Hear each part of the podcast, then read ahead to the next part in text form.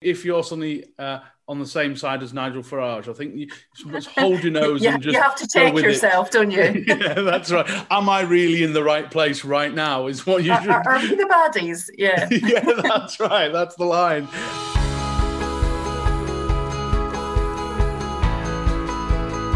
Hello and welcome to the Lib Dem podcast. We are very happy to have two wonderful guests to talk about something that's very significant that's coming up because it is soon to be the 40th anniversary of the Limehouse Declaration. And so, what, who better? And a book is coming out, and you can pre order right now. I've been told I have to say that, called The Future of Social Democracy. And with us, we have the vice chair of the, the Social Democrats, which is Michael Mullaney. Hi, Michael. Hi, John. You right? I'm very well, thank you. And back again after nearly a year out of the podcast, we have Wendy Chamberlain, the MP for North East Fife. How are you doing, Wendy? Hi, John. I'm very well, thanks. So Wendy actually co-edited uh, this um, this book as well. But I think Wendy, why don't we start with you? Why don't you describe the book, what it sets out to do, and why you've got involved in it? Really. Well, um, I was approached to get involved with it because I had described myself as a social democrat, and I think I was one of the MP, one of the only MPs in the current cohort who'd said that specifically. That that's sort of for all that I'm proud to be a liberal as well. Um, I think it's really important that we recognise um, the heritage that the party has um, and you know the Limehouse Declaration is clearly a very significant uh, part in social democrat history in the UK. So really important that we mark it. And I think, and Vince Cable sets this out very well in the sort of introductory chapter. In some ways, social democracy is seen in some respects in, in a bit of retreat. Though obviously yesterday with the inauguration of Joe Biden, you would like to think that uh, potentially um, different things are, are going to happen. So really important, I think, to um, restate uh, you know, social de- democracy, what it stands for, what it's about, the radical aspects of it, and actually when ra- uh, radical social democratic policies have been taken forward, the really positive impact that they've had in people's lives, not just in the UK, but uh, but but elsewhere in the world. And Michael, the, the book's made up of essentially nine chapters or essays. Is that dealing with big issues that the country needs to face? Yeah, absolutely. We've got a whole range of, of uh, contributors from across the party, uh, past and present senior figures within the party. Vince Cable, uh, as Wendy has mentioned, has done a chapter. We've also got Stephen Williams, the former local government minister, talking about how we have an education system that can that can help people get on and uh, in, in in life.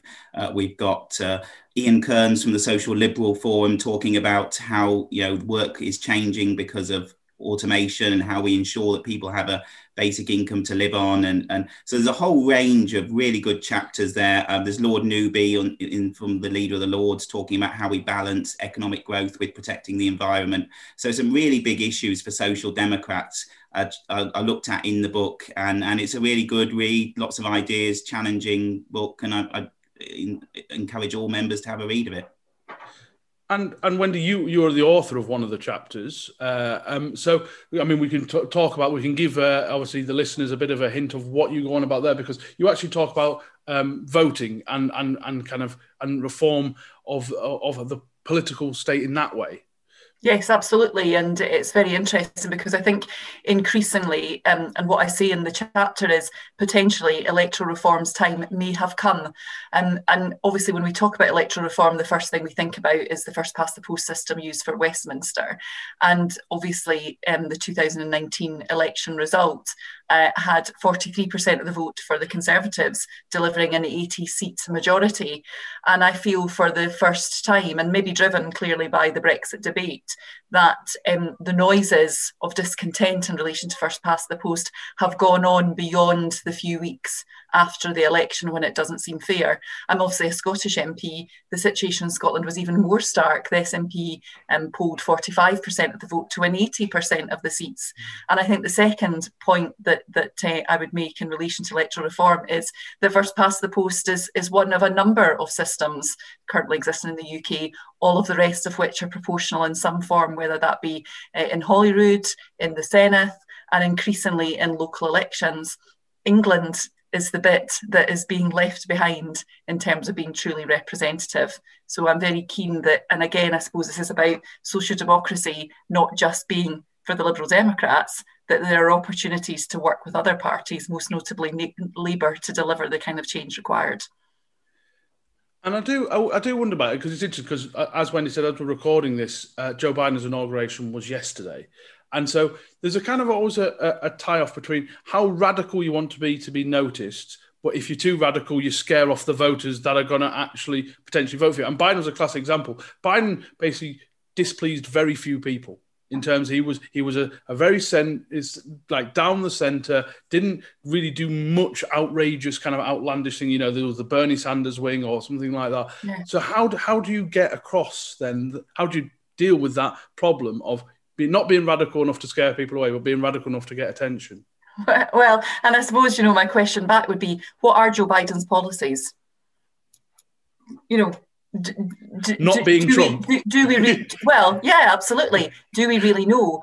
But what was very striking for me listening uh, to to to yesterday was really about that call for unity and a call for working together. And I suppose from an electoral reform perspective, I think that in some respects is is, is the cult cultural change when we look back to the, the, the coalition, which I think um, as, as time passes is looked back on more and more fondly. The reality is is more proportional systems um, deliver um, governments that are required to work to work, work together because they're, they're colours. And I think there's a public culture shift required for that.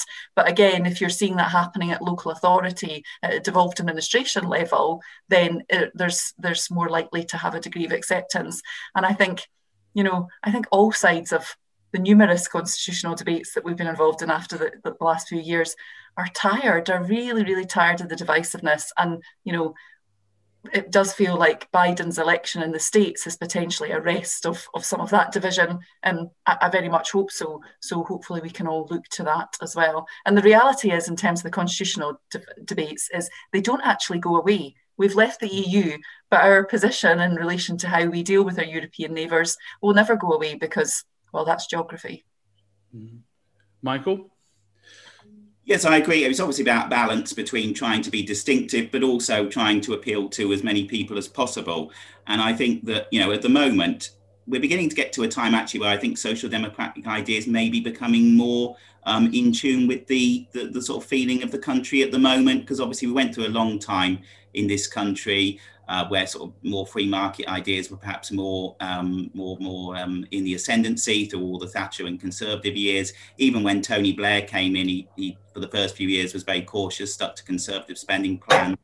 Alistair Darling famously said before the 2010 general election he cut deeper than Thatcher, which is often forgotten if Labour got back in. And then we had austerity and reductions in public spending. But I think mood is changing now towards a more social democratic idea. And I think the pandemic, particularly, because everybody sees that now their job could be at risk. You know, that for years people will have thought, well, I'm secure, I'm okay. But actually, this event has come out of nowhere and almost everybody could be affected then I think there's a lot of support for things like all the coronavirus support packages to, to, to keep people's incomes going, the furlough scheme. There's also, um, you know, a, a, drive to say that, you know, should government support industry to protect jobs during this difficult time? Also, the arguments for the NHS, you know, the more investment. It's been shown that it's been struggling to cope during the whole um, pandemic. And then also things like re education, lifelong training to get people back into work because of the uncertainty of work. So I think, in a way, we're almost seeing a new era now where maybe social democratic ideas, which for years have been on the back burner and generally have been sort of marginalized. I think maybe we're reaching an era now where actually there are ideas that people are more receptive to, that because of the pandemic, because of things like in Ian Kearns' chapter, he looks at the future of automation and the risk to employment there, that actually things like universal basic income, more government support, more, more support for training for the NHS, these are perhaps becoming more uh, mainstream ideas and actually maybe we're in a sort of era where social democratic ideas are, are to the fore and hopefully that book can help with with, with, with this and it isn't just a book solely for lib dems either they're, not all just lib dem contributors are they hmm. No, no, we've got uh, Roger Liddle, who's a, a, Labour peer, who's written a chapter as well um, in the book. So we are sort of trying to appeal to to a whole range of people, and I think Wendy's chapter on PR, which is a really, really, really good chapter, which sets out the need for, for voting reform. Um, that's not just an issue for us; it's also an issue for the Labour Party. I mean, the, there's if you on Twitter, you'll regularly see news of more Labour local parties voting in favour of PR, more support amongst Labour members and MPs, and it's really important for the Labour Party actually PR now because at the last election, they actually got a higher vote than they got in 2010 and 2015, but a lot fewer seats because their vote is so concentrated now in a few places in the big cities in the north in London. They're actually polling quite well in terms of votes, but not winning seats. So, really, there's a strong case for the Labour Party, as well as ourselves and other parties, to, to back PR. And if we get that kind of change, then we can bring about the change to a sort of more social democratic uh, future. I have to make the point as well that the, the Brexit Party, as was the Reform Party, they've actually co signed the Make Votes Matter good uh, voting systems because their biggest impact at the general election was when they prevented people from having the opportunity to vote for them. Yeah, that's right. And uh, and, and it, you've got to be strange bedfellows that one. If you're suddenly uh, on the same side as Nigel Farage. I think you just hold your nose yeah, and just you have to check yourself, it. don't you? yeah, that's right. Am I really in the right place right now? Is what you. Are, are we the baddies? Yeah. yeah, that's right. That's the line. Hello, John from the Lib Dem podcast here. We are delighted to say that this episode is sponsored by Prater Raines. Now more than ever, you need a professional looking online presence and website. Prater Raines have been helping Liberal Democrat campaigns succeed for 18 years. Their Lib Dem Foci package combines a website, social media, and email system to help Lib Dems win. You'll receive great support from real people, fair pricing, and a huge range of features to choose from. Prater Raines are already the bespoke developers for Lighthouse, Lib Dem Draw Online, and the LD Directory. They combine a talented system design with an unrivaled understanding of our party, our data, and our systems. To find out more, check out the Prater Raines website at praterraines.co.uk slash liberal democrats. This podcast has been sponsored by the Caturra Coffee Club, the UK's most environmentally friendly coffee club. There are over 400 independent roasters in the UK, each one crafting coffee in their own unique style – Caturra Coffee Club works with some of the best to take you on a voyage of coffee discovery. The Caturra Coffee Club delivers ethically sourced and independently roast coffee directly to your door. Each month, you'll receive between two and four bags of coffee and their monthly extract magazine. Even better for LibDem podcast listeners, use the code BETTERCOFFEE to save 5% on subscriptions and gift boxes for a limited time only all Caturra Coffee Club boxes are carbon negative and offset the CO2. So why not do some good, enjoy some great coffee, and check out the website www.caturracoffeeclub.com. Now, back to the podcast. Between the three of us, we've got areas that are kind of crucial going forward. We've got Scotland, the North, and the Midlands. Okay, and whatever happens next, they, these they're going to be the critical areas. Obviously, everyone talks about the red wall and how the Tories are able to get through that. Well, is the point that a, a, lot of people felt disillusioned. They didn't know where to go. They had completely, obviously, they were terrified of Corbyn. We'll, leave, we'll put him to one side because he was just a disaster.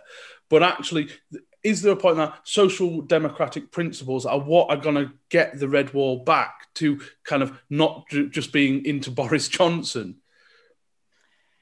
Uh, yeah, I, I, think it's interesting. I'm just thinking on, on what Michael was saying there in relation to the, the support that there's been for a number of the coronavirus measures. And I suppose part of that is because, you know, who would have thought a, a Conservative government would have delivered the package of support that it has and, and you know, admittedly continues to do so, though clearly the Chancellor is beginning to, to, to grapple um, w- with that.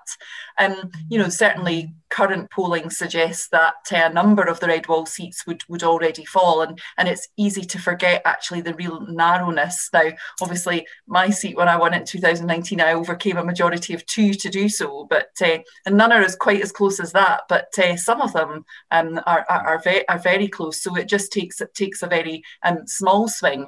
Um, I, I think um, you know, it's very difficult to predict in relation to 2024 just now because I think um, the public and policymakers and politicians generally are very much being short term in their approach and, and, and arguably rightly so because of the pandemic that we're, we're dealing with. It's one of the reasons why our departure from the EU you know, I, remember looking at sort of the BBC videos top five on the day of the Brexit vote, and um, you know, on the 30th of December, and it didn't even feature. And that's because coronavirus has obviously really kind of, you know, overtaken all, which means how we kind of come out of the, reco- uh, the recovery and, and how we approach that becomes becomes more more critical. Is that also a risk, Michael? The fact that people are, are so engrossed in coronavirus that bad things might happen if we don't keep our eye on it. That actually, and one of the things that comes out is good never happens unless people fight for it. And I think that's it. And so we're not, the coronavirus isn't going to change the way Britain works unless we fight for it, unless we fight for those changes, unless we actually strive for the great things you've talked about in terms of the way, you know, people have appreciated the safety net the state can can be there for companies and individuals. But people will quickly ignore that unless we say, look, we've got to learn from this.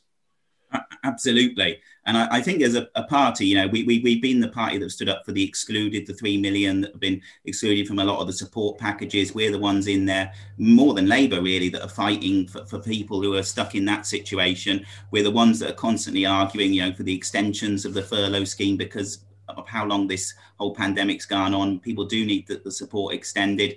We've also got the coronavirus green recovery plan, you know, 150 billion pounds um, of investment to protect the environment and to ensure that you know jobs and employment is protected. You know, the two key things going forward: the climate and giving people you know financial security. So, as a party, we are really putting forward some of these you know quite radical social democratic ideas, and I think it's a way that we can start recovering support as a party in the whole country because um, if you look at our support in recent elections, it has become very concentrated in, in particularly in the southeast, the south of England and London. Um, and you know, we only have one seat in the whole of the Midlands, North and Wales now, Tim Farron in Westmorland. So if we're going to start breaking out into less affluent communities and broadening our appeal, then we need to have something to sell. And I think campaigning for people like the excluded uh, and these other causes are ways in which we can broaden our appeal to, to many people across the country.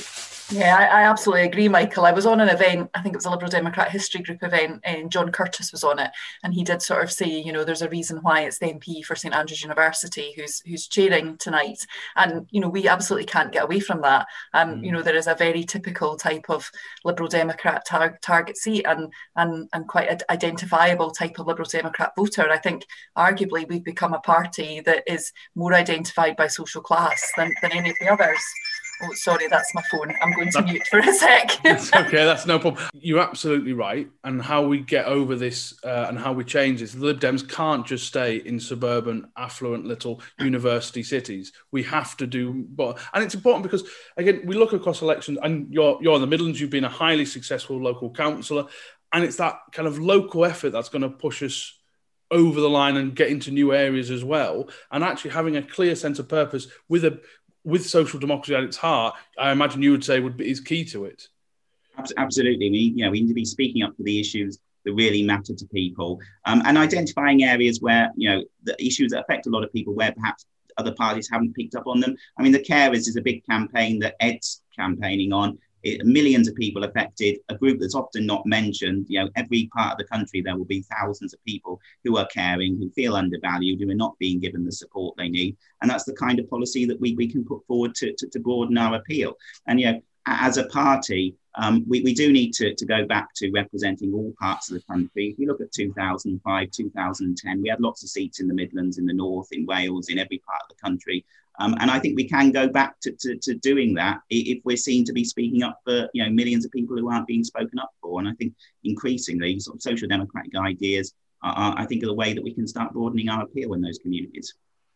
And before uh, we have to, this is only a, quick kind of episode because Wendy has to dash as a, as a very prominent MP. She has, she, she will get the call from Westminster very soon. In fact, that oh no, it's not the chief yes. because you're the whip now, Wendy. No one's yes, boss you around. I, I, I am the I am the whip, but as you've heard, I'm, I'm currently in Scotland. Though I'm heading to, to, to London next week to, to take to take my turn, given that uh, remote voting uh, has not returned. But uh, yes, as well as whip, I'm you know there was always joked that I was the, the MP with, with with with a number of portfolios. So I've got DEFRA questions at half past nine, and obviously um, fishing, fishing sector hmm. has been the first to really uh, feel the pain from, from Brexit, and, and I have a prominent fishing community. So I think you can can pretty much guarantee what my question might be about if I get on.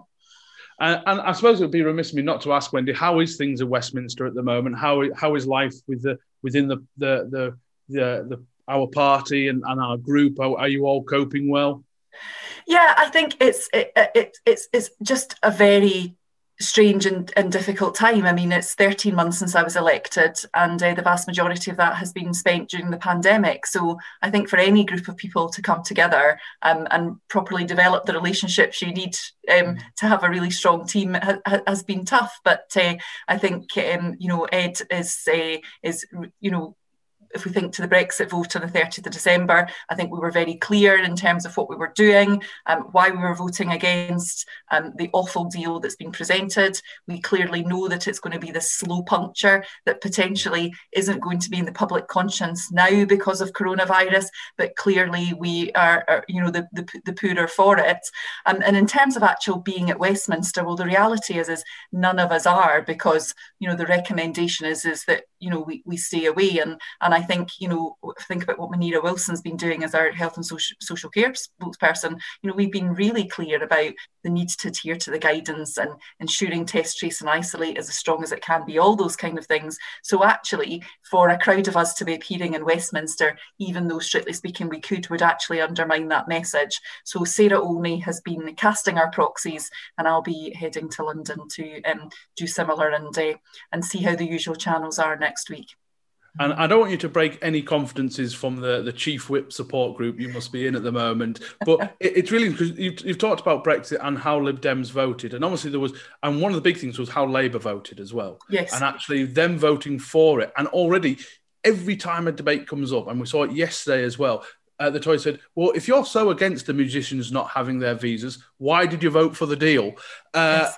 At which point, Labour could just go, uh, um, yeah, go on. And, and, they must have calculated that risk, and of course they'll say to us in the SNP, "Well, you voted voted for no deal." And m- my argument to that is that was not what the bill on the 30th of December was about. The bill on the 30th of December was the enabling legislation to allow the government to enact uh, the, the agreement they had reached. It didn't actually prevent the agreement from passing, though obviously it would have left the government in, in, in breach. Um, and, and I suppose, and obviously I've had this debate with members, um, you know, actually we were all very passionate about what was the most pro-European thing to do in relation to this vote. Um, and actually, you could make an argument for all three positions, and clearly Labour took the position that they did. Um, my own view was abstention was credible in some respects, but by the same token, the the issue that has defined us as a party over the last five years at the last gas was that appropriate? So i think it was and obviously labour's position in some respects maybe maybe helped that argument to say that no we were not supporting this deal in any way shape or form. Um, and that's that that's clearly what we what we did well, well, for for all it matters, I think you absolutely made the right choice. I think we because I think if you abstain, no one remembers what you do. You please nobody. So I and I get the arguments, like you said, but from my point of view, I think you absolutely got it right. But well, we've already said in 2024 it's a lot a long time away. Will people remember how we voted in 2024? No. I would argue no. But what we will have done is those seats where we're in second place, the majority of which are Tory facing, we have given the opportunity for our candidates to make sure that the Tory MPs that they're up against are absolutely owning the, the decline in the economy and other factors that we will be seeing at that point. Well, and like I said, Wendy does have to go off and do her parliamentary duty. So I'd like to thank you very much for that, uh, Wendy. And I suppose, Michael, to you is just to say where where can people get the book? Uh, and uh, and I take it it's online. In where can they find it? So here's a copy of the book, The Future of Social Democracy. It's available from the Bristol University Press, so you can order it online.